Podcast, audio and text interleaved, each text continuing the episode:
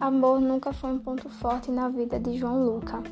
Ele nunca realmente chegou a amar alguém ou achar ser digno de ser amado. Mas até que um belo dia, andando pelo campus da faculdade, ele vê o seu amigo Pedro conversando com uma linda jovem chamada Maria Júlia. João Luca, todo esse tempo, não tirava ela do pensamento.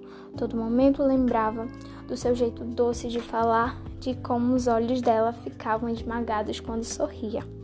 A melhor parte do dia era quando ele passava um tempo com ela, compartilhando gargalhadas pelos corredores da faculdade. E foi em um desses momentos que ele percebeu que estava totalmente apaixonado por aquela baixinha marrenta. Em um belo domingo à tarde, ele tomou coragem de chamá-la para sair. Era quatro horas quando ele passou para pegá-la.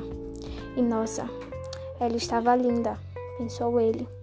Passaram o resto da tarde conversando, brincando com as criancinhas que estavam na praça. E foi nesse momento que João Luca decidiu abrir o seu coração para ela. Maria Júlia, no mesmo momento, ficou feliz, porque esse sentimento também era recíproco. Nesse momento, aconteceu o primeiro beijo. Uma semana depois, João pediu a mão de Maria Júlia com uma linda surpresa onde tudo começou.